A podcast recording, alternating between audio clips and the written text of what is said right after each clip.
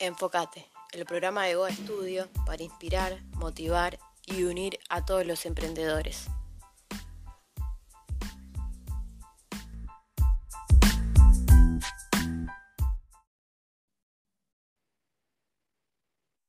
Hola, ¿cómo están? Esto es Enfocate, el podcast emprendedor. Este es el tercer episodio de la temporada 3 de Enfocate. Bueno, siempre estamos hablando con personas que te pueden inspirar, que te pueden educar y te pueden dar otra mirada con respecto a un aspecto que puede mejorar en tu vida y puede hacer que tu emprendimiento mejore. Una de las cosas que me parece más importante, y si trabajan conmigo, trabajaron conmigo están escuchando este podcast, o simplemente les gusta este podcast, y la pregunta que yo le hago a todo el mundo cuando, cuando empieza a trabajar conmigo es, ¿cuánto quieres ganar?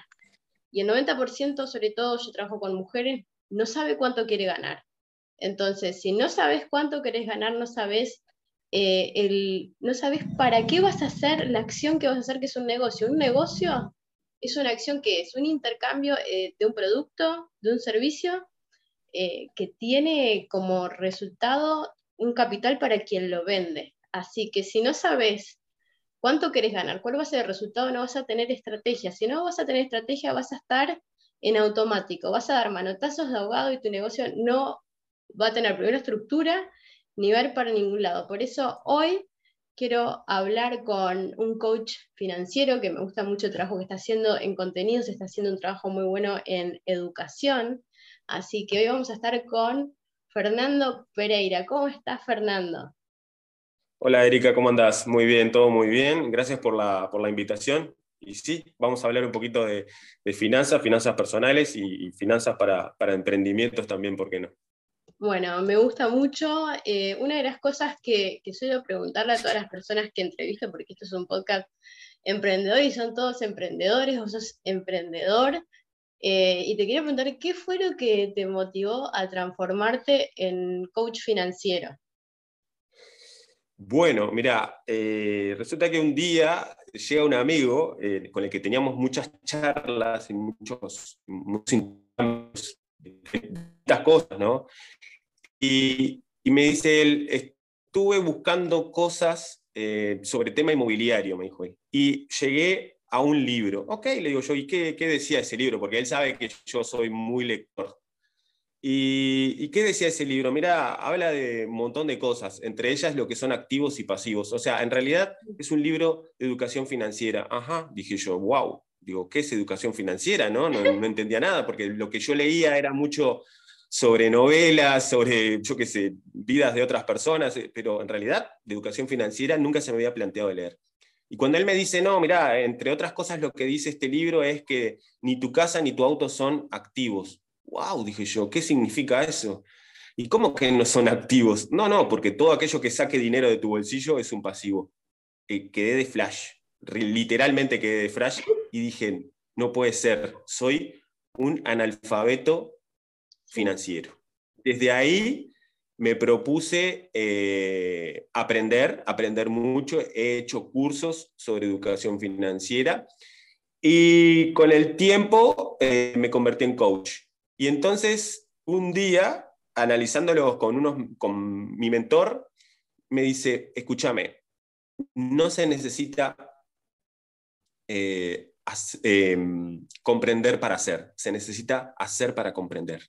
Y en ese hacer para comprender empecé a coachar a muchas personas y me di cuenta que había mucho, mucho por trabajar en las finanzas personales de las personas, de la gente en general. Y entonces dije, wow, si yo por un lado soy coach y por el otro lado conozco y sé mucho de finanzas, tengo que asociar estas dos cosas, tengo que amalgamar esto y convertir esto y transformarlo para llevarle a la gente un mensaje y para que de alguna manera entiendan que eh, las finanzas personales no empiezan con un plan financiero, sino que empiezan con un cambio de mentalidad. Y en eso es en lo que me enfoco y en eso en lo que estoy y en eso es lo que estoy trabajando con mis clientes, en comenzar a trabajar en transformar su mentalidad, como dicen los americanos, transformar su mindset para lograr resultados financieros nuevos, diferentes a los que hoy tienen. O sea que lo primero que aprendiste eh, sobre finanzas son las dos columnas estas porque vos hiciste medicina. Primero está, bueno contar tu historia. Me la estabas contando por fuera del podcast que me gustó, pero vos, vos estás relacionado con lo que es la salud. Exacto. Exacto, sí, sí, sí. Bueno, yo me, recibí de licenciado en laboratorio clínico y, desde, desde, muy chico siempre fui una persona que, que generaba mucho ingreso, o sea, que podía generar ingresos y que era buen conservador pero lo que descubrí es que no era muy buen multiplicador del dinero, o sea, que no sabía poner a trabajar mi dinero. A partir de ahí fue cuando empezó a cambiar mi mentalidad y dije, wow, eh, ¿qué pasa? Nos educan, o la educación que tenemos tradicional, está generada para transformarlos, no para transformarlos en emprendedores ni para transformarlos en dueños de empresas y de negocios. No estamos acostumbrados a educar para eso. Entonces, eh, desde ese lugar, bueno, obviamente que yo tenía la creencia, la firme creencia de que la única manera de generar ingresos en mi vida era trabajando. Cuando entendí que había otras formas de generar ingresos sin que mi presencia estuviera ahí permanente, dije, wow, esto lo, esto lo tengo que dominar, esto lo tengo que aprender, esto tengo que de alguna manera, tengo que empezar a eh, empaparme en este tema para empezar a crecer. Y bueno, fue así, empecé a crecer, eh, empecé a leer muchísimo. Eh, tengo infinidad de libros de, finanzas personales leídos, cursos hechos, y bueno, después me convertí en coach. Y lo que, ha permitido, eh, lo que me ha permitido transformarme en coach es eso, ese cambio de mentalidad, es transformar los patrones mentales que tenemos o venimos con unos patrones mentales y transformarlos en otros. ¿Por qué digo esto? Porque nuestras cabezas y nuestros cerebros son como computadoras literalmente son como computadoras. Desde chicos, nuestros padres o nuestros abuelos o nuestros, eh, las personas que, están con nosotros habitualmente nos están poniendo programas. Sin, a veces sin, sin darse cuenta, nos ponen programas. Y en la parte financiera, nuestros padres y nuestros abuelos y los mayores o los tutores que tenemos nos ponen programas. Y depende de ese programa, cómo nosotros desde adultos nos vamos a relacionar con el dinero. Por eso hay mucha gente que está muy desconectada y otros que están conectadísimos con el dinero. Hay infinidad de casos y, puedo dar ejemplos de todo tipo de color, de gente que está sumamente conectada con el dinero. ¿cuáles, fueron las primeras transformaciones en, acciones chicas? Porque vos sos coach, además seguís trabajando, o sea que, tenés varias cosas que, vos tenés que gestionar. Eh, ¿Cuáles fueron tus primeras transformaciones? Eh, eso que dijiste, pa, yo antes todo el tiempo hacía esto porque creía que esto me, iba a dar resultados de crecimiento, porque uno eh, cuando hace un hábito siempre es eh, con, una razón positiva, hasta cuando es un mal hábito siempre hay algo positivo por detrás, y es preservar, eh, siempre hay algo positivo. Pero ¿cuáles fueron esos hábitos que vos tuviste durante toda tu vida haciéndonos porque pensabas que te iba a llevar a un lugar grande, a un lugar alto, que te iba a ayudar a crecer financieramente que después de empezar a educarte, empezaste a cambiar? ¿Cuáles fueron, no sé, tres cosas de las primeras que empezaste a cambiar vos?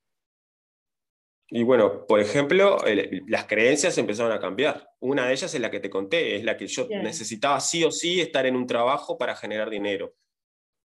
Y eso no es, o sea, no es, no es real. La otra, un trabajo no te va a hacer rico. Nunca. un trabajo de 9 a 5 no te va a hacer rico ni te va a hacer financieramente libre, que ese es mi, mi gran objetivo, ser financieramente libre. Y, por otro lado, es que uno tiene que eh, pagarse a sí mismo primero, no pagarle a los otros primero. ¿Ok? ¿Qué quiero decir con esto? Que si yo recibo eh, ingresos, los que reciba, de las fuentes que reciba, primero me tengo que pagar a mí. O sea, separar una, una porción de eso, ¿para qué?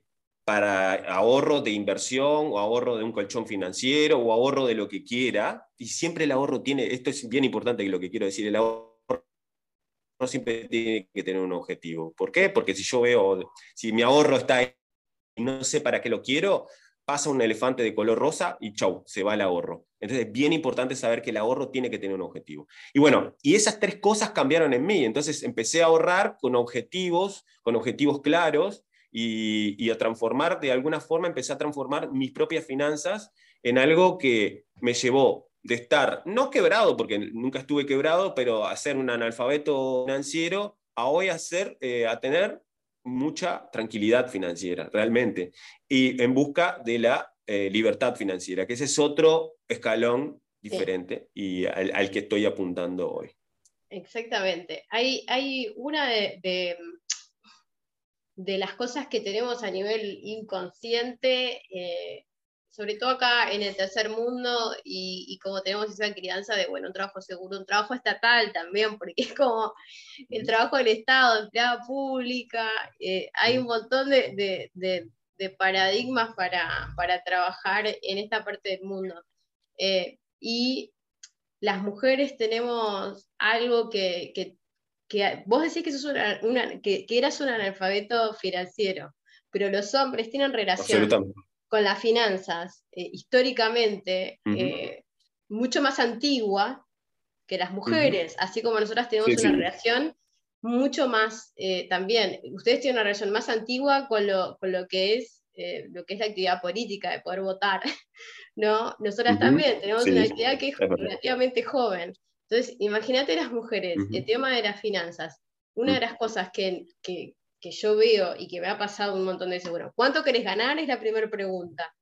La respuesta a veces viene un no sé. Digo, no sabes cuánto dinero tenés que gastar en tu casa, eh, no sabes cuánto dinero te puedes llevar tu emprendimiento, no sabes cuánto es el crecimiento, no sé, cambiar de barrio, cambiar de auto, eh, si tenés hijos, mandar a tus hijos a un mejor colegio, eh, ahorrar para la facultad, mandarlo a, a, pública, mandarlo a una buena facultad privada, etcétera. O sea, no tenés idea de lo que vos querés para vos, no tenés idea de, cómo quisieras mejorar tu vida, no tenés, eh, no tenés idea de lo que te mereces, de lo que, o sea, entonces es, una de las cosas que, veo una y otra vez, es la, falta de conciencia de lo que es eh, el merecimiento. No sé si es una de las cosas que hay que trabajar primero. Vos como coach, ¿cómo ves esto de también pasa de, voy a cobrar, hay coach, yo trabajo con coach también y las ayudo en lo que es eh, su modelo de negocio, y yo digo, sos la única coach en X especialidad, ¿no? Eh, y además tenés una experiencia X de tantos años y tenés resultados de coaches. O sea, todo es medible y todo es demostrable. Trabajas muy bien. ¿Por qué estás cobrando X cantidad de plata cuando podrías cobrar 3X. Y te dicen, mis colegas no, no cobran eso. Eh, no sé si me van a pagar eso. Y vos decís, eh, es, un, es, un, tema de que, de que al momento de vender, que también a los coaches, más allá de que son coach, me he sorprendido, pero al 80% le cuesta vender. Porque más allá, es algo que me parece súper contradictorio. Absolutamente. Entonces yo siempre digo, cada vez que vas a un restaurante puedes vender, cada vez que vas a un pe puedes vender, cada vez que haces un vivo puedes vender, porque vender simplemente es mostrar que uno está disponible para hacer y que el otro nos puede pagar por eso. Nada más. Es estar al servicio del otro. Cuando uno está al servicio del otro no se puede dar el, el lujo de no demostrarlo. Entonces, acá me parece que una de las creencias que, que a mí me suelen chocar como como trabajadora de mentora de negocios y que ayudo a personas que venden servicios que transforman las vidas del otro, es que piensan que no merecen ganar una cantidad. ¿A vos al principio te pasaba esto de, no saber cuánto mereces? Nadie te puede decir cuánto mereces. Yo no puedo decir a una persona cuánto merece. Eso es algo que, lo tenés que, definir vos, que lo tenés que sentir vos. ¿Cómo hace una persona para cambiar esto de decir, ok, ¿cómo empiezo a cambiar mi chip de, merecimiento? ¿Cómo me doy cuenta de todo lo que valgo? ¿Cómo, ¿Por dónde puede empezar una persona antes de empezar a ordenar los activos, los pasivos, eh, antes de empezar a pensar, eh, bueno, invierto en bitcoins, eh, antes de empezar a pensar, bueno, no, no nunca, ahorro 100 dólares por mes. Antes de eso, ¿cómo una persona se puede empezar a dar valor, a planificar lo, o sea, su vida en tanto al, valor verdadero que se puede dar. Y bueno, yo, yo te lo respondo bien sencillo, con amor propio. Bien. Para mí es con amor propio y mejorando tu autoestima.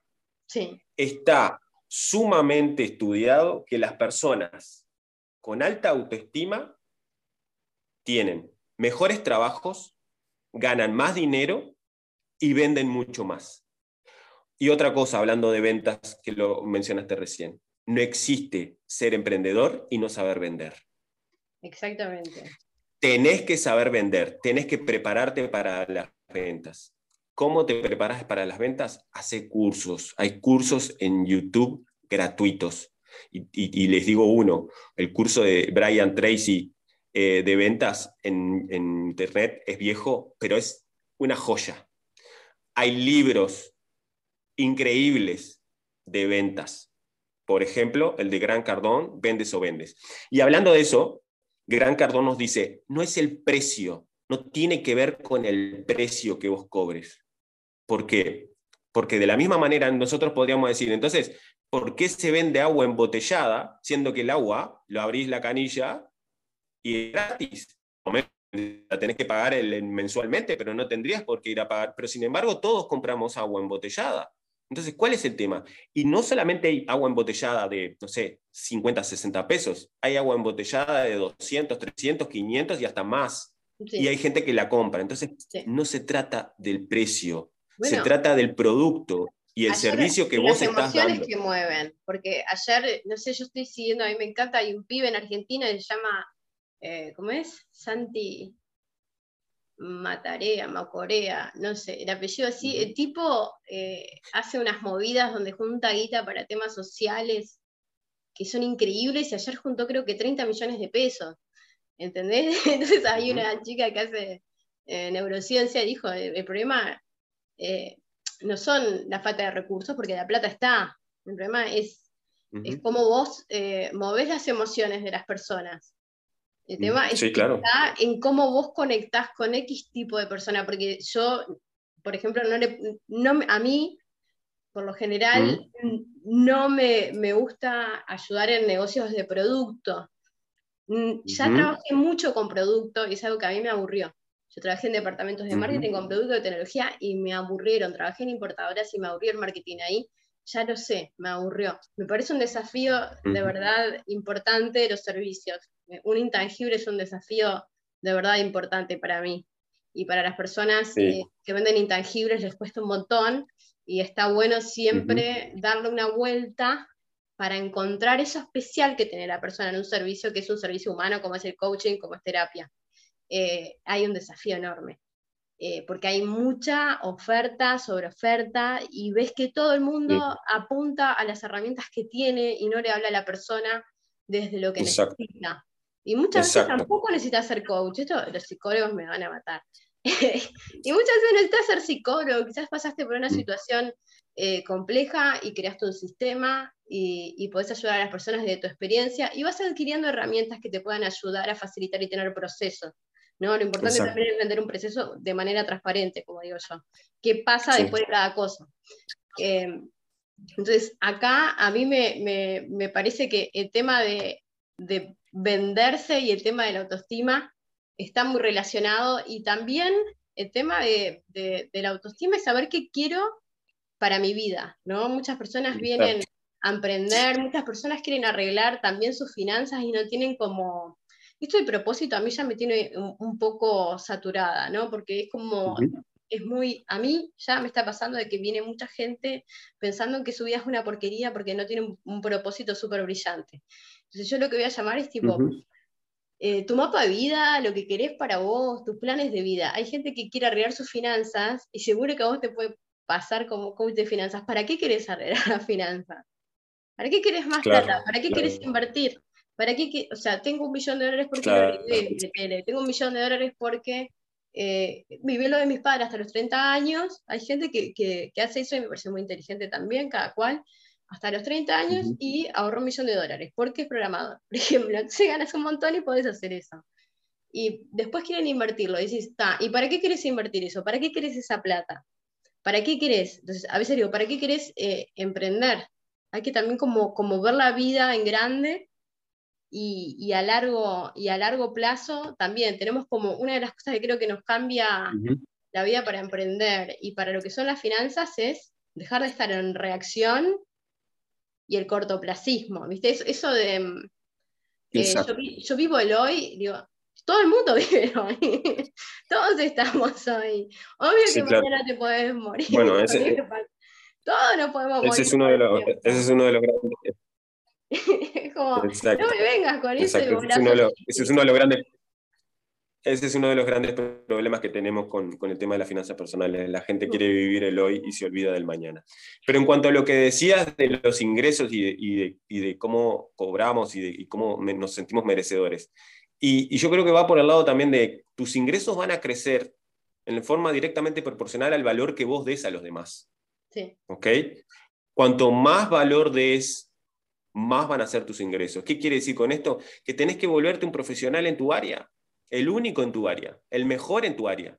Y ser una persona totalmente responsable, primero que de nada responsable, seria, honesta, porque ya nadie va y nadie avanza engañando, mintiendo o haciendo trampas. Eso es cortito el viaje, no, no, tiene sentido. Ahora, cuanto más profesional te volvés, más capacitado te volvés y más personas ayudás, más van a ser tus ingresos. Entonces, no es tanto cuánto quiero cobrar, sino cuán profesional me quiero volver. O sea, volvamos a la tríada esa de ser, hacer y tener. Cuanto más soy, más hago y más tengo. ¿Ok? Entonces, desde ese lugar, cuanto más valor doy a los demás y a la sociedad en general, más voy a ser retribuido y más ganancias voy a tener. Entonces ya no se trata de preocuparme por cuánto voy a cobrar, si voy a cobrar esto, si mis colegas están cobrando lo otro. No, no, no. Me tengo que preocupar en el valor que doy. ¿Cuánto valor estoy dando? ¿Estoy dando el valor que merezco para las retribuciones que estoy recibiendo? Esa es la pregunta que deberíamos hacernos, ¿no? Sí, igual ahí, Fer, eh, me parece que está bueno eso del valor, pero a veces eso que vos decís, también se habla mucho en marketing del valor, papá.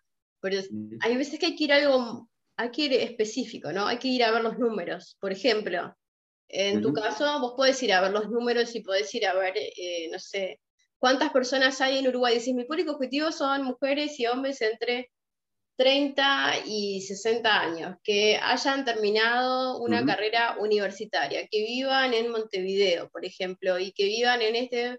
Tenés números también. Entonces, también esto, esto de de, empezar a hacer con las finanzas, hay, hay que empezar a irnos a, a ser específico. ¿no? Una de las cosas que nos cuesta mucho para concretar es decir, ok, quiero eh, transformar mayor cantidad de vida. Entonces, para mí una de las cosas que, que, ayuda a las personas mucho es decir, bueno, ¿cuántas? Yo tengo un, conocido que siempre te dice, mira, yo este año quiero trabajar para 50 eh, personas y esas 50 personas van a dar un promedio de mil dólares, son 50 mil dólares. Si yo le saco los impuestos, me quedan unos 25, 27 mil dólares. Entonces, de ahí, yo e, eso, la mitad, yo ya sé que es para vivir todo el año y la otra mitad ya sé que es para ahorrar. Entonces, yo ya sé que quiero ahorrar. Entonces, es, ese tipo de, de cosas también en nuestra educación lo que nos falta es una educación específica en todo, así sea finanzas, así sean negocios, eh, hablar con, la, futura pareja que vos tenés, muchas veces las parejas terminan porque hablaron de un principio que yo quiero hijos, yo no, eh, yo quiero vivir en un barrio cerrado, yo quiero vivir eh, en el campo, yo quiero auto, yo soy ecologista y me gusta andar en bici, después se, empiezan, se casan y empiezan a ver todas esas cosas. Entonces, en esto, en esto de las finanzas... Y esto de los negocios de, bueno, valor, a cuántas personas, de tratar de, preguntarse. Muchas veces empezamos a, hacer, em, a trabajar en algo porque queremos libertad financiera, a emprender. Yo estoy en la etapa en la cual necesito apalancar dinero e invertir, ¿no? Estoy en ese, en ese momento en el cual estoy tratando de organizar mis finanzas, eh, ya sé en qué voy a invertir, que es bienes raíces, eh, y ya sé cuánto tengo que invertir para eso. No es que yo voy a dejar de trabajar de esto, sino que esto a mí me permite poder empezar a dar mis primeros pasos en, mi libertad financiera, así como vos, y tratar de dejar de eh, dar mis horas y estar menos tiempo trabajando, porque así como, como se ve ser emprendedor, eh, muchas veces el emprendedor de servicios, y hay que ser así, en finanzas, el emprendedor de servicios, que hace como es un terapeuta, un abogado, y está así, y no tiene eh, una estructura de negocios eh, automatizada como es un curso online y solo la gente compra cursos online, libros, em, yo qué sé, otro tipo de, pasivos que, ahora no, no, se, no se me están ocurriendo. Nosotros todavía estamos en el segundo cuadrante, ¿verdad? Porque no estamos en, el cuadrante, nosotros hay que decirlo, seguimos en el segundo cuadrante. Entonces, mi idea, que es lo que hablamos con Miro siempre, es a ver cuándo nos pasamos a los cuadrantes de Chino, que es Kiyosaki. Entonces, la idea es pasarse a los cuadrantes de inversor y, y, de a poco, ¿no? de acá a tres años, no estar dando tanto tiempo para recibir en proporción a lo que es estar en inversiones, eh, es poco. Lo que, lo que uno da de tiempo es muchísimo haciendo servicios como, como nosotros. Y también está bueno que dentro del plan de, acción que tenga un emprendedor sea volverse empresario, ¿no? y tratar de, en algún momento volverse inversionista, decir, ok, ¿cómo voy a trabajar mi marca personal? Acá la gata se me duerme en la copa. ¿Cómo voy a trabajar mi marca personal para que yo, por ejemplo, este año empecé a subir eh, infoproductos a Hotmart, ¿no? Entonces, ¿qué quiere decir? Yo de acá a dos años no voy a el uno a uno. Entonces, yo tengo que empezar a trabajar lo que son mis ingresos eh, pasivos. ¿cómo yo me voy a convertir de emprendedora, que es una persona que empieza, el emprendedor hay que ver el origen de la palabra, y empiezo a convertirme en inversora? ¿Y cómo sigo trabajando mi marca personal? Porque hoy es un infoproducto, mañana es un libro, pasado te pagan en una TED por dar una charla y seguir trabajando tu marca personal. Lo importante de lo que son los coaches que pueden trabajar su marca personal para poder recibir ingresos, apalancarlos e invertirlos para, para empezar a salir de este cuadrante que nos consume eh, un poco. Nosotros estamos hablando así de esto y capaz que para muchas personas son chinos. Eh, ¿Cómo te das cuenta que estás en el horno con tus finanzas? ¿Cuáles son esos indicadores que vos decís, media pila, me voy a poner a anotar todo, voy a guardar todos los tickets. ¿Cómo te das, te, das cuenta? ¿Qué indicadores yo tengo que mirar? ¿Cómo me empiezo a dar cuenta que, estoy en el horno con mis finanzas? Y bueno, uno de los primeros indicadores de que realmente, como decís vos, estás en el horno financieramente, es que no sabes dónde está tu dinero. Es lo primero. No sabes dónde fue tu dinero. No tenés un presupuesto mensual. No sabes cuáles son tus gastos fijos. No sabes cuáles son tus gastos variables. No tenés idea cuánto te ingresa a, vos o al núcleo familiar. Y si vamos a hablar de emprendedores, no tienen ni idea de, sus finanzas en general y además, y además utilizan los ingresos de la, de la empresa o de la pequeña empresa para gastos personales. No se pagan un sueldo. Eh, y ahí hay errores de todo tipo y empiezan eh, los palabras financieros. Por eso muchas empresas no llegan en, Estados Unidos y en Uruguay también, no llegan a los cinco años, justamente por esos temas financieros, no se manejan los temas financieros. Y las que siguen un poco más, no llegan a veces a los 10 años. Entonces es bien importante tener, o lo que hablábamos hoy, un plan de dónde quiero ir. Y dónde quiero ir y cómo lo voy a hacer, qué recursos voy a tener. Voy a pedir préstamos, voy a solicitar préstamos, voy a... bueno, entonces un poco por ese lado. Después, siguiendo con tu pregunta, eh, ¿cómo sé que estoy eh, financieramente en el horno? Bueno, eh, es, por ese lado no tengo un presupuesto. Por otro lado, no tengo un ahorro, un peso en ahorros. ¿Ok? Entonces hay una fórmula por ahí que se dice que, lo que se gana antes de impuestos, multiplicado tu edad dividido 10, debería darte más o menos lo que tendrías que tener en capital. Sí. ¿Verdad? Y, ahí mucha gente se cae de espalda porque dice, no, pero yo no tengo esto de capital ni, ni remándola. Y bueno, entonces ahí son indicadores de que te están haciendo ver este, que tus finanzas no están buenas. Y por otro lado, eh, otro indicador de que tus finanzas están en el horno es que está lleno de deudas. Sobre todo deudas Deuda mala. malas. Deuda mala. ¿Ok? Deudas malas, deuda de tarjetas, deuda de consumo, deuda de que estás lleno de de deudas de, en, realidad que son este, de, deseos, como yo digo, ¿no? No son necesidades, sino son deseos. A todos le puede pasar un imprevisto, sin dudas, pero bueno, ahí por, eso estamos siempre pregonando, y yo lo estoy pregonando siempre, el tema de tener un colchón financiero, justamente para esos imprevistos, enfermedades, gastos, roturas, etcétera, etcétera. Entonces, yo creo que con esas tres cosas nos estamos dando cuenta de que nuestras finanzas están literalmente en el horno y que si no hay un cambio de hábitos y de mentalidad, eso nos va a llevar a destrucción financiera. ¿Por qué? Porque nosotros estamos en un hilo, en una cuerda floja, a una altura muy grande en que cualquier momento cuando dejen de existir, si es que en algún momento dejan de existir esos ingresos, yo estoy literalmente quebrado, literalmente quebrado. Entonces, ¿qué pasa? Hay que ponerse a analizar varias cosas. ¿Cuáles son? Una, tener un solo ingreso, estás a un paso de la quiebra financiera. ¿Ok? Hoy en día, mucha gente, hoy lo decías vos, eh, no, la gente cree que porque tenga un, ingreso en el Estado o porque cree que ya para toda la vida lo va a tener. Es una falacia, es una mentira. Se están engañando a ellos mismos. Hoy en día tener un solo ingreso es estar a punto de estar quebrado, literal. Porque si ese ingreso te falla, no tenés de dónde te ingresen más dinero. Y hoy realmente eh, otra cosa que es bien importante es tener en cuenta de que si nosotros no pensamos en nuestro futuro financiero, si vivimos solamente el hoy, estamos hipotecando nuestro futuro, literalmente. ¿Por qué?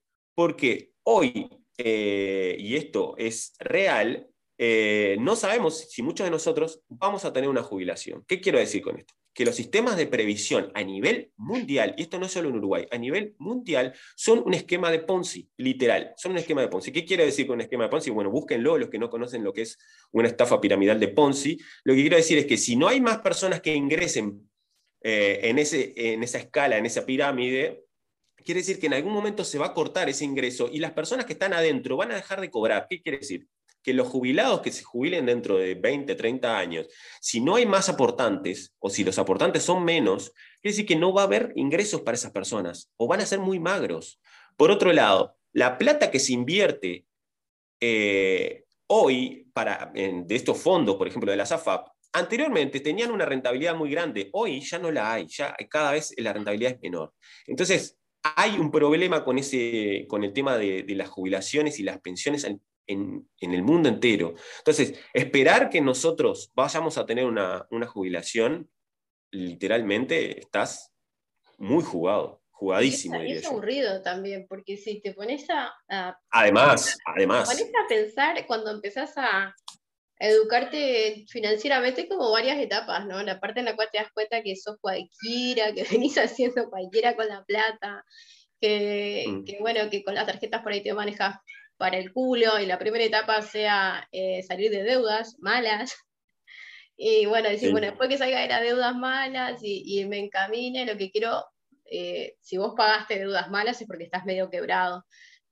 Y después, bueno, mm entrar en, el punto de equilibrio, empezar a, ahorrar, eh, invertir, ¿no? A mediano plazo, a largo plazo, porque las inversiones que, te generan una rentabilidad buena no, son inversiones como muy, muy cortitas, muy chicas.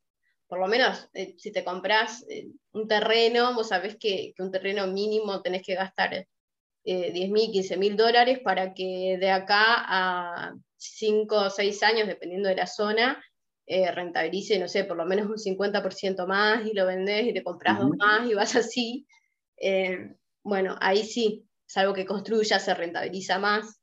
Eh, y vos ahí, en las primeras etapas en las cuales estás educando financieramente, eh, lo primero es, darte cuenta ¿no? en el lugar en el que estás en ese momento y decir, ok, ¿qué quiero hacer? Pero después que empezás a investigar, después de que empezás a leer, después de que también empezás a ver otras personas que, están en lo que es eh, inversiones y te das cuenta que realmente es un juego y que, y que si te...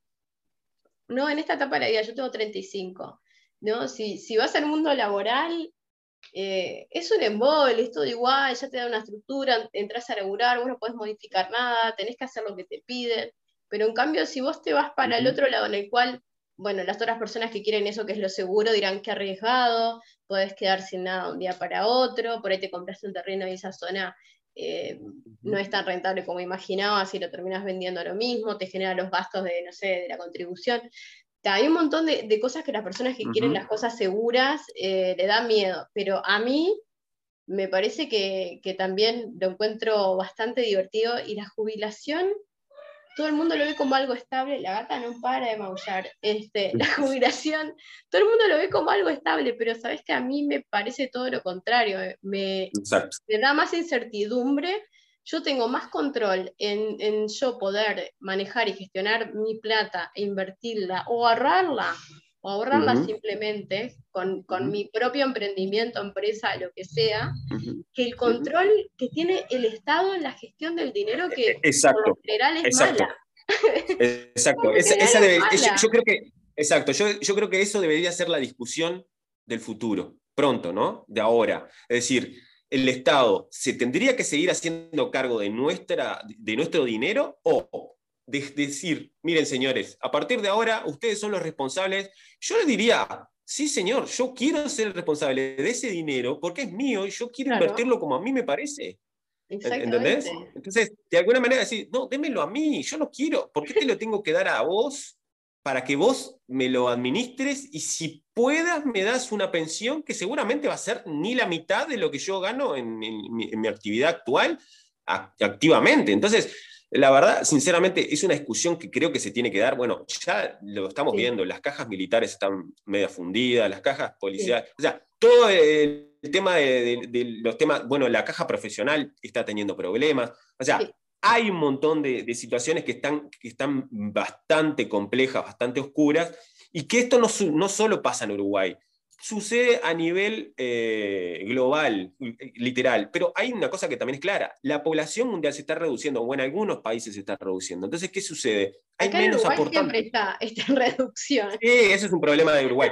hay menos aportantes. Entonces, ahí hay, un tema que, hay que hay, realmente hay que quincarle el diente y hay que hablarlo, pero sin pelos en la lengua, dejar de, decir eh, Gregre para decir Gregorio y decir, bueno, señores, si ustedes o las personas no empiezan a entender que tenemos que hacernos cargo nosotros también de nuestro futuro financiero, eh, vamos a tener problemas. ¿Pero por qué? Porque llegar a una edad donde ya no somos productivos económicamente, con algunas personas van a tener achaques y otros van a tener necesidades varias y otros van, y, a muchas personas llegan a una edad que no tienen un hogar fijo y tienen que pagar eh, alquiler. Entonces, realmente es muy triste llegar a una edad en la que yo no tengo mis propios ingresos para poder mantenerme. O los ingresos que me da el Estado son muy escasos y estar dependiendo de mi familia o de mis hijos, que en muchos casos no sucede, o porque no tienen hijos o porque los hijos no se quieren hacer cargo de sus padres.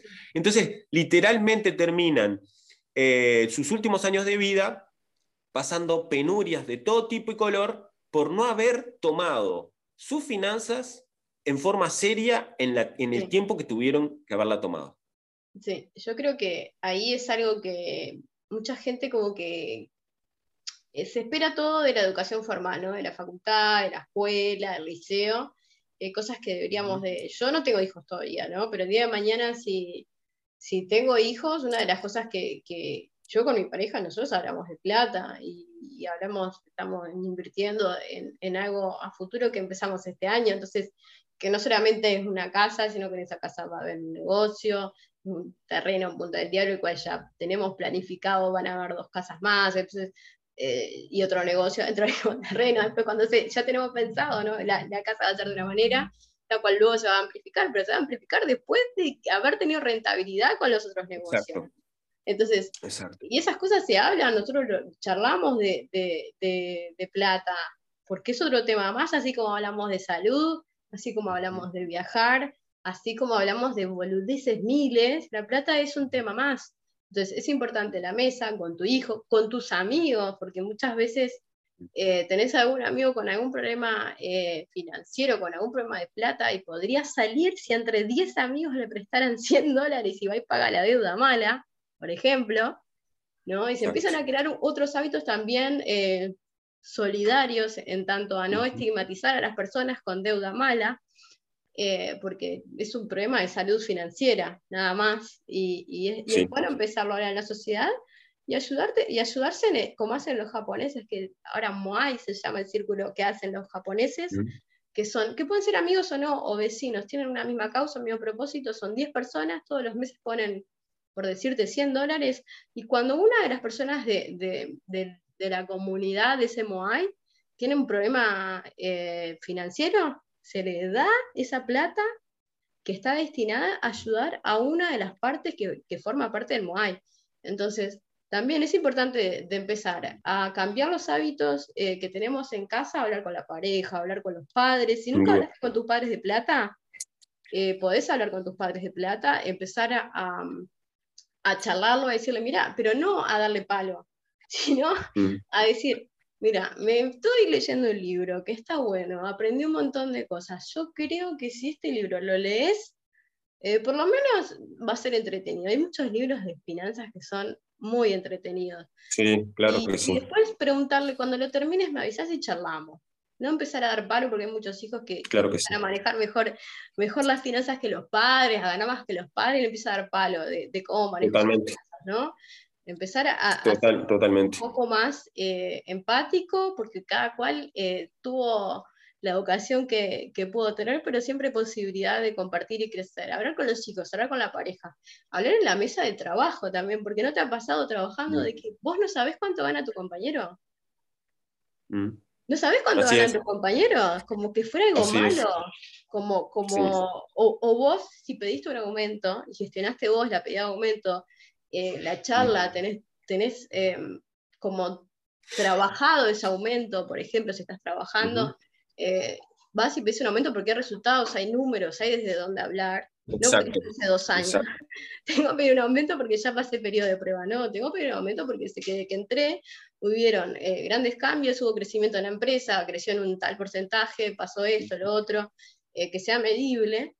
Pero la gente no habla tampoco en, en, los trabajos. Los emprendedores, yo no sé si vos te juntás con tus ex compañeros de coaching y todos saben cuánto están ganando. ¿no? No, no, no, en, realidad no, ese tema no. Porque realmente todavía hay un tabú con el dinero, hay un tabú. hay un tabú. empezamos, sí, exacto, es como, como con el sexo, con la muerte o con las drogas. Hay, hay tabúes, como vos decías bien. Y, y yo lo que creo es firmemente, y mi recomendación es a todos mis clientes, es hablen con sus hijos de dinero. Hablen con sus hijos de dinero, permanentemente, permanentemente pero no en el mal sentido, en el buen sentido, en el buen sentido. Eh, como dijimos hoy, nuestro cerebro es, un, es un, como una computadora. Programen a esos niños para que sean abundantes, para que tengan una mentalidad de abundancia, para que sepan que, que el, el, mundo está lleno de abundancia, que solamente es decir, bueno, a ver, ¿cómo lo quiero obtener? Y empezar a hacernos las preguntas, realmente preguntas poderosas que nos lleven a tener otros resultados. Sí. Eh, por ahí Tony Robbins dice, la, calidad de tu vida depende de la calidad de las preguntas que te hagas. Entonces, hagámonos preguntas realmente que digan, bueno, y, como decías vos hoy, ¿qué quiero ganar? ¿Cuánto quiero ganar con este emprendimiento? ¿Cuál es el plan que tengo para este emprendimiento? Porque no, no es solamente tener un producto o un servicio, es ¿cuál es mi plan? ¿Cuál es, ¿Con cuáles recursos cuento? ¿Qué voy a necesitar exteriormente? ¿Tengo hecho un FODA que hace algo tan sencillo como un FODA ¿no? Con mis fortalezas, con mis debilidades internas, obviamente, y con, con las oportunidades y las amenazas que hay afuera ahí. ¿Y ¿Cuál es el estudio de mercado que he hecho sobre mi, mi emprendimiento? O sea, me, me acerco a esas, este, esas este, instituciones del Estado que me dan apoyo, por ejemplo, el ANDE, que ahora está sacando eh, información de finanzas para emprendedores. O sea, y hay préstamos eh, también. Yo tengo una clienta que, es, como se dice, escaló su negocio, que ella tiene un negocio de, de producto seco, y lo, lo, escaló gracias a, creo que le dieron cerca de un ah. millón de pesos. Eh, le dice lo que es el proyecto para, para ganar el presupuesto este y, y está escalando. Hay, hay un montón de, de, cosas que, y también pensar de esto de mi emprendimiento, mi servicio, papá, es parte de un plan más grande también, ¿no? ¿Cuál es el plan más grande? Mi vida, para, dónde está yendo? Y una cosa que, es bien importante saber a conciencia, no solo eh, confeccionar el presupuesto, sino hacer como uno cuando va al nutricionista y, te dice, ok, no, no, no, es que estás gordita porque tomás agua y, y engordás. Eh, empezá a notar todo lo que comes, todo lo que tomás y, y todos los, los, días que no haces deporte, cuántos días son, a ver si son más de los que sí haces deporte, y te vas a dar cuenta de primero el lugar en el que estás. Entonces, la práctica que, que, me han dicho contadores, así, bueno, lo primero que hay que hacer es como guardar todas las boletas, todos los tickets, hacer un Excel, hacerse amigo del Excel, tampoco es tan difícil, no tenés que manejar todas, las, todas las operaciones de Excel, por lo menos tener dos columnas y anotar qué se te va, qué te entró, de qué es. Eh, tratar de, de, tener parámetros, por lo menos para tener parámetros y tratar de revisarlo todos los meses y compararlo bien sencillo, no irse como al, al re pro, porque no somos re pro, hacer lo que se puede con lo que se tiene y después formarse. Este... Exacto, exacto. Sí, yo diría que para un empresario el, Excel es fundamental. Ahora, si son finanzas personales tuyas, con una app en el celular, bajate una app en el celular de finanzas, ¿ok? y, con eso, volvete un obsesivo de lo que, de, de, de, anotar, volvete un obsesivo, que se vuelva un hábito. Al igual que el ahorro, yo muchas veces les digo, ¿ahorrás? No, es que, que no puedo. A ver, para un poquito. ¿Te sobra algo? Sí me sobra. Bueno, entonces eso, llévalo antes de los gastos, llévalo al ahorro. Espera, no, pero no puedo ahorrar el 10, ahorra el 1. Claro. Ahorra el 1%, pero transformalo en un hábito. Transformarlo en un hábito. Lo importante no es lo que estás ahorrando, lo importante es el hábito que estás formando, que tu mm. mente entienda que eso es bueno para, para vos, ¿ok? Entonces transformás eso en un nuevo hábito que después nuestro cerebro se ensancha, porque se ha demostrado que, tenemos neuroplasticidad, y ya esos hábitos ya no, no los perdemos, no es que los perdamos de un día para el otro, pero sí necesitamos algo que es bien importante, que es constancia, disciplina y compromiso. Si no hay constancia, disciplina y compromiso para tener unas finanzas saludables en cuanto a lo personal o en cuanto a lo empresarial, bueno, ya ahí partimos de una base bastante compleja. Si no hay, sin, esas tres cosas, literalmente estamos muy, muy expuestos a, tener problemas financieros. Y tener una, una, ambición, una ambición grande, porque si hay ambición grande no precisas ay, estar re feliz o re contento. Hay veces que tenemos ambiciones pequeñas, entonces ya está, la logramos, llegamos a eso y, y nada, no sé, mudarse, irse a una casa más cara, mudarse, todavía no tenés la tuya y ta, y llegaste a eso, te fuiste a otro barrio mejor, y ta, ya llegaste. O sea, ponerse ambiciones un poco más grandes. Quizás eh, no, no, llegues, pero el, el, camino, todas las cosas que tenés que cambiar de vos mismo para volverte una persona eh, que va a conseguir eso, porque eso es lo más importante, para ser ese tipo de personas que, que, tiene ese tipo de negocio, para ser ese tipo de persona que tiene ese estilo de vida, uno se tiene que transformar a uno. por eso el camino y el proceso es lo que importa porque uno ya se transformó, no hay vuelta atrás. Ahora sos una persona que quiere cosas grandes. Entonces, tus estándares subieron. Exacto. Entonces, para mí, este, en, todo esto, la ambición de decir, venimos de, una cultura donde, donde hay creencias limitantes con respecto a, la ambición, ¿no? Eh, entonces, es como que, que también hay una confusión en Uruguay de lo que es humildad con respecto a lo que a lo que es su misión, ¿no? Hay como una gran línea fina, porque humildad es saber que uno tiene que seguir aprendiendo, que lo que tengo ahora va a seguir evolucionando, es bueno, lo asumo, esto es lo que tengo bueno, pero yo quiero seguir creciendo, así que, que hay mm. cosas eh, que me pueden seguir enseñando, hay gente que es grosa y que admiro, yo no soy la mejor ni me las sé todas, eso es humildad, pero saber que uno quiere cosas grandes, que quiere cosas importantes y que en el camino encima eso va a ayudar a otras personas, porque uno cuando se transforma en una persona grande, importante, tiene que saber que va a ayudar a más personas, que puede enseñarle a otra persona a entrar en ese camino, que puede enseñarle a otra persona todo lo que ella aprendió, que puede mostrar a una persona todos los errores que cometió, no los haga. Hay un montón de cosas. Está bueno tener ambición para empezar a, a tener el compromiso para organizar las finanzas, para empezar a ser una persona financieramente sana, estable, eh, y para empezar a, romper el tabú y hablar con los amigos de plata, ¿no? Que está bueno también. Los hombres sé que hablan de plata. Sí.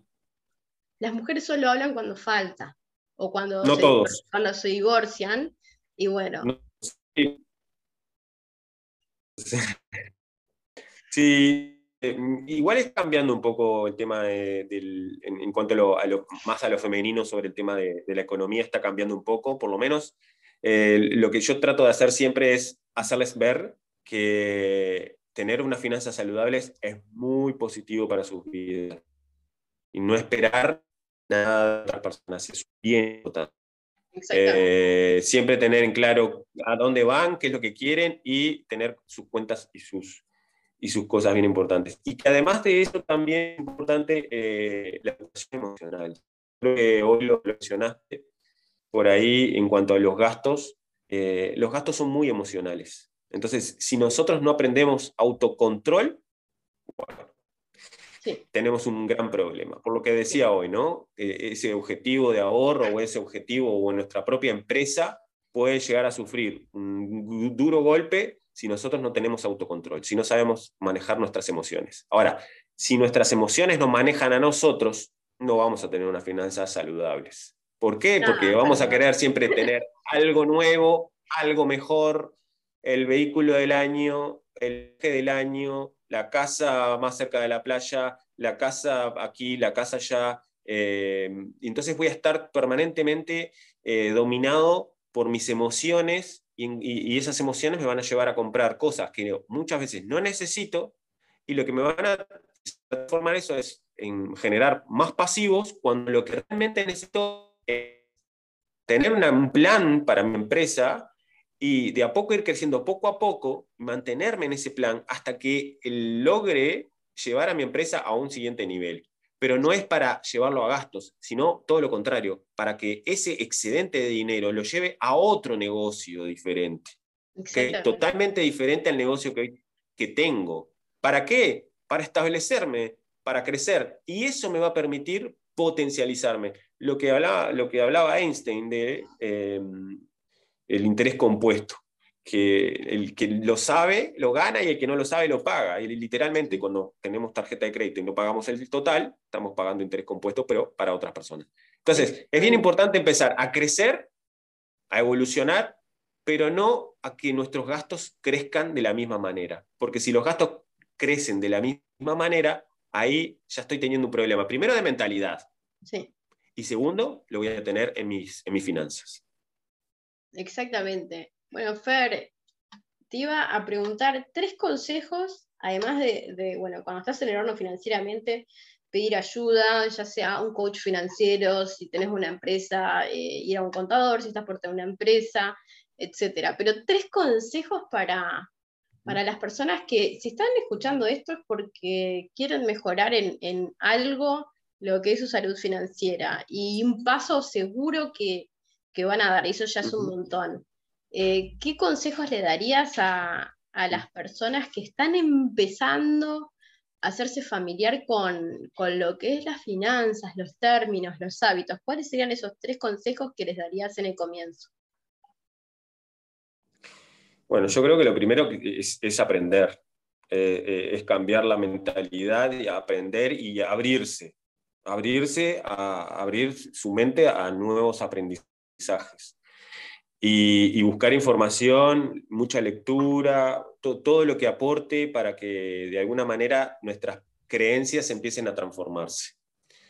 Eh, desde ese lugar, entonces, mucho aprendizaje. Lo otro, eh, generar hábitos, hábitos, hábitos de, consumo, buenos hábitos de consumo, hábitos de ahorro, eh, para que cuando eso, mis ingresos empiecen a, transformarse, pueda de alguna manera eh, ya empezar a ahorrar más. Y lo otro que diría, bueno, es aprender a manejar nuestras emociones. Yo creo que si tengo que decir algo, porque antes de pensar eh, para dónde va mi ahorro y antes de pensar en qué voy a invertir, yo digo, es aprender a manejar nuestras emociones, aprender autocontrol. Y, hay muchas técnicas, ¿no? Yo diría, por ejemplo, una es meditar o, eh, directamente otras este, eh, estrategias que uno puede para, para realmente relajarse. Y hay muchas, este, mira, hay, por ejemplo, Warren Buffett dice, cuando vayas a comprar algo, realmente pensás si eso después de cinco o seis días lo seguís necesitando. Si lo seguís necesitando, bueno, probablemente sea una necesidad y no un deseo Porque aprender esa diferencia entre necesidad y deseo es lo que o nos va a llevar a la salud financiera o nos va a llevar a la quiebra. ¿Por qué? Porque si nosotros nos basamos en deseos nada más, y sí, yo también deseo tener un yate, pero ¿para qué lo quiero? Entonces, eh, puede ser, lo pasé una vez y después tengo ahí un pasivo sentado que me está generando más gastos que otra cosa. Entonces, aprender a diferenciar lo que es deseo y necesidad. Si yo tengo cinco pares de, zapatillas para ir a correr, no necesito un sexto par. Exactamente. Eh, entonces, aprender un poco a, dejar de, tener compras compulsivas. Y eso es bien importante, aprender a, tener, a, dejar de tener compras compulsivas para que, para que empezar a tener un ahorro empezar a tener un ahorro para, pero con un fin, con un fin. Si es para emprender, para emprender. Si es para invertir, para invertir. Si es para, no sé, para hacer una casa, que sea para hacer una casa, pero que eso tenga un objetivo. Entonces, yo creo que esos son los tres consejos. Es lectura, aprender, seguir, este, buscar información. Lo otro es comenzar a, en los hábitos, en, cambiar los hábitos, en las conductas de los gastos, el ahorro, etcétera, etcétera. Y lo último que estábamos hablando es inteligencia emocional, aprender a autocontrolarme, aprender a saber qué son deseos, qué son necesidades, y eso me va a llevar también a, que mi bolsillo eh, de alguna manera esté más eh, holgado, y bueno, y, ahí empieza a cambiar todo, toda tu mentalidad. Pero es, un trabajo arduo, ojo, eh, es sencillo, pero no por sencillo es, fácil de hacer. ¿Qué quiero decir con esto? Que Salir de cuentas es posible, pero lleva tiempo. Comenzar a ahorrar es posible, pero lleva tiempo. Invertir es muy posible, está al alcance de todos, pero lleva tiempo y lleva aprendizaje. Lo que hay que hacer es un proceso, hay que es ir paso a paso, como los bebés. Los bebés no caminan de un día para el otro. sería excepcional que vieras un niño que... Porque obviamente empiezan a gatear y de repente hacen dos pasitos y caen y vuelven a levantarse. Y esto es igual, con las finanzas personales es igual. Empiezo de a poco, bueno, veo cómo es, em, empiezo a entender la estructura, empiezo a entender sobre pasivos, sobre activos, qué me está generando ingresos, si esto es un pasivo para mí, si me está sacando dinero de mi bolsillo. O sea, empiezo a aprender un poco de todo eso con lectura, con información, yendo a un coach, siendo un contador, lo que fuere. Mm. Y, de ahí, paso a paso, voy creciendo, voy creciendo. Pero no es necesariamente eso de volverme rico porque si invierto en Bitcoin me voy a volver rico, no. La, verdad, eh, en realidad, eso no, funciona así. Empezar. Y a mí algo que, me ayudó también es, em, en el momento en el cual yo me empecé a copar, en mi entorno no todo el mundo estaba como muy Em, o emprendedor, o, querían hablar de dinero, o querían hablar de finanzas, sino empezar a buscar otras personas en otros círculos, eh, mastermind, empezar a, Yo soy, ahora no estoy en Montevideo, pero alguna vez que otra en Montevideo, cuando he podido, me he juntado con alguna emprendedora en, otros en otros de, de, otro tipo de emprendimientos y de otras cosas a tomar un café, ¿no? Y salir de la zona de confort de uno y, y si es posible, personas que, que ya estén a nivel empresarial o hasta a nivel de educación financiera, por más que no tengan nada que ver con finanzas, eh, en un lugar donde o quisieras estar en un lugar totalmente admirable. Entonces, a mí me, me gusta y también siempre que encuentro alguna persona que dicen, ah, mira quién es este, este chico o esta chica, tiene un negocio de tal cosa, y yo me pongo a hablar, siempre trato de, de, de, ver qué historia hay atrás, detrás de, semejante logro. Entonces, tratar de, si en nuestro entorno no hay personas, ¿no? Porque lo que se dice es que somos, el, ¿cómo se dice? Como la muestra, el porcentaje de las cinco personas con las cuales más nos vinculamos. No hay muestra que nuestros padres sean un desastre con el dinero, que nuestros amigos sean un desastre con el dinero, y al final en nuestro entorno más cercano no existan personas las cuales eh, podamos hablar de, está el desarrollo personal y solemos hablar normalmente de esto con, nuestro entorno, de, lo que significa más a nivel persona solamente, o emocional o intelectual, pero el tema de, plata también, más allá de hablar de plata, de ver cómo otras personas lo gestionan bien o tuvieron buenos resultados, em, también está bueno. A mí me ayudó, a mí, por ejemplo, eh, cambiar de entorno o agregar otro entorno que, que, me pueda dar. De hecho, me abría a hablar y me pasaba en situaciones. Por ejemplo, ir a la playa y un día fui a la playa sola en Montevideo, ahí en Positos, y me puse a hablar con una señora porque fui con mi mochila, le dije, no, me la cuidas un ratito, como en Montevideo, viste que te chorean. Entonces, después nos pusimos a hablar y esa señora era bióloga, pero no estaba trabajando de bióloga, y ella tenía un asesor e invertía en la bolsa. Y empezamos a hablar, dos mujeres hablando de plata. Y, y empezás, empezás a darte cuenta que, también, que si no está en tu entorno, también está bueno eh, estar abierto a, hablar de, dinero y a, agregar gente nueva que te pueda dar más puntos de vista y más maneras de conseguir las cosas, no solo el sacrificio es la manera de conseguir plata, eh, no solo meter mucho tiempo es la manera de conseguir plata, eh, está en, la calidad de la acción que hagas y, en el momento exacto donde la hagas. Hay un montón de cosas, pero a mí cambiar el, entorno o enriquecerlo me, ayudó un montón. Me gustaría, por ahora estoy como en un momento en el cual tengo que definir un par de cosas, pero en el año me gustaría hacer un mastermind con personas como vos y hacer un mix, ¿no? Coach y empresarios y empresarias que, hayan logrado resultados y emprendedores que estén empezando, ¿no? Porque siempre se juntan los masterminds los grosos, ¿no? Empezar a hacer masterminds donde, donde las personas también puedan empezar a adquirir como no tanto conocimiento normal, eh, que se da formal de contabilidad o de coaching, sino también la historia, ¿no? De cómo llegó, qué, qué cosas que se les suelen llamar errores que no son errores porque terminan llevándote al resultado de lo que sos hoy, cómo fue la historia de esa persona y tratar de entender lo que es la mentalidad de una persona que ejecuta, porque más que nada eh, hay una diferencia también entre la persona que es financieramente saludable y consigue ciertos resultados, consigue esos resultados porque es una persona de ejecución, ¿no? No está tanto en lo analítico y no está tanto en, lo reactivo, sino que hace y no hay miedo a que eso no resulte porque otra cosa más va a resultar también. Si eso no resulta, ya fue, se sigue haciendo. Por lo general hablas con empresarios y te dicen, sí, hice tal inversión en Paraguay, papá, papá, me fue para el culo. y en ese momento están en otra que está bien. Eh, eh, se olvidan, son resilientes también, son ejecutivos y son resilientes. Exacto, exacto. Sí, en la PNL decimos que fracasos, no existen los fracasos, son resultados. Exactamente. Son los resultados. Eh, y esos resultados dependen de la estrategia que vos hayas planteado, nada más.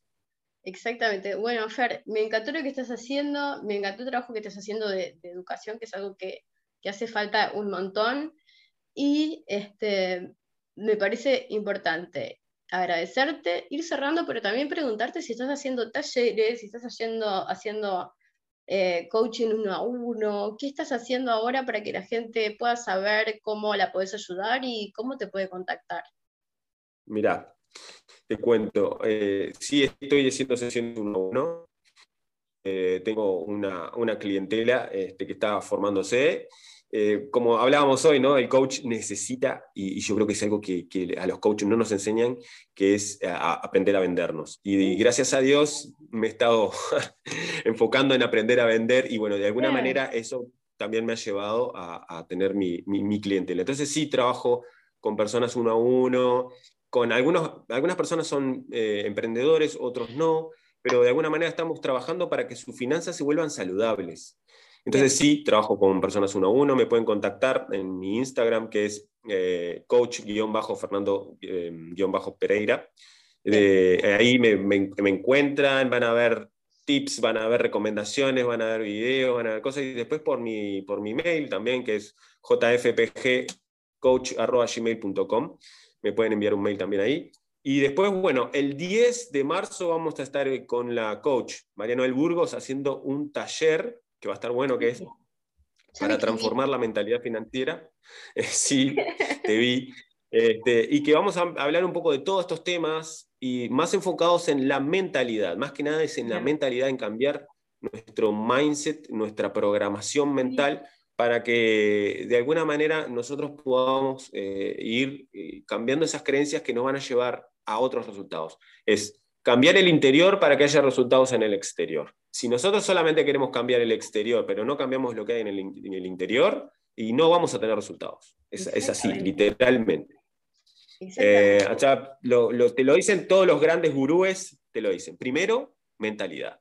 Primero, mentalidad. Me acuerdo que hace unos años estuve en un curso de eh, Juan Diego Gómez Gómez. era un, curso Sí, era un curso de, finanzas personales. Y él decía, la mayoría de este curso se va a tratar de mentalidad. La mayoría de este curso se va a tratar de mentalidad. Que fue espectacular, ¿no? El hombre, o por lo menos, lo tenía claro, por algo lo decía. Porque si no cambia tu mente, claro, porque si no cambia tu mente, no cambian tus resultados externos. Pero no solamente a nivel financiero, a nivel en general de en tu vida. Primero tienen que cambiar tus creencias, las ideas que vos tenés, tu identificación, tu, sistema de valores, tu escala de valores tiene que cambiar para que las cosas cambien de afuera. Entonces sí trabajo con ellos y bueno, ahora con María Noel vamos a empezar. El 10 de marzo ese, ese taller que lo vamos a ir repitiendo eh, a lo largo del año y bueno, eh, va a estar buenísimo porque es un taller que, que nos va a permitir tomar conciencia.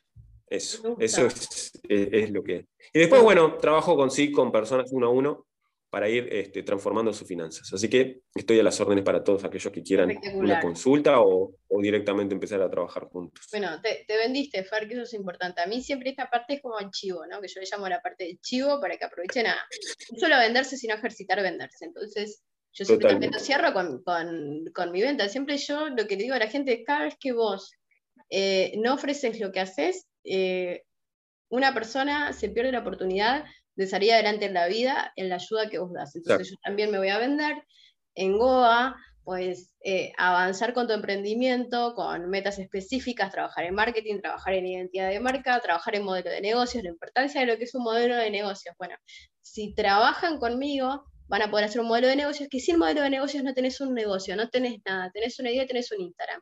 Así que nos vemos en el próximo episodio de Enfocate. Eh, acuérdense que si quieren mejorar sus finanzas ya tienen el contacto de Fernando, va a estar en el texto. Este podcast sale por Spotify, sale por Apple Podcast, Google Podcast, Deezer y otras cosas más. Y van a estar Fer todos tus datos en el texto que describe todo esto. Así que nos vemos en el cuarto episodio de Enfocate de la tercera temporada. Gracias, Fer. Y Gracias hasta la próxima.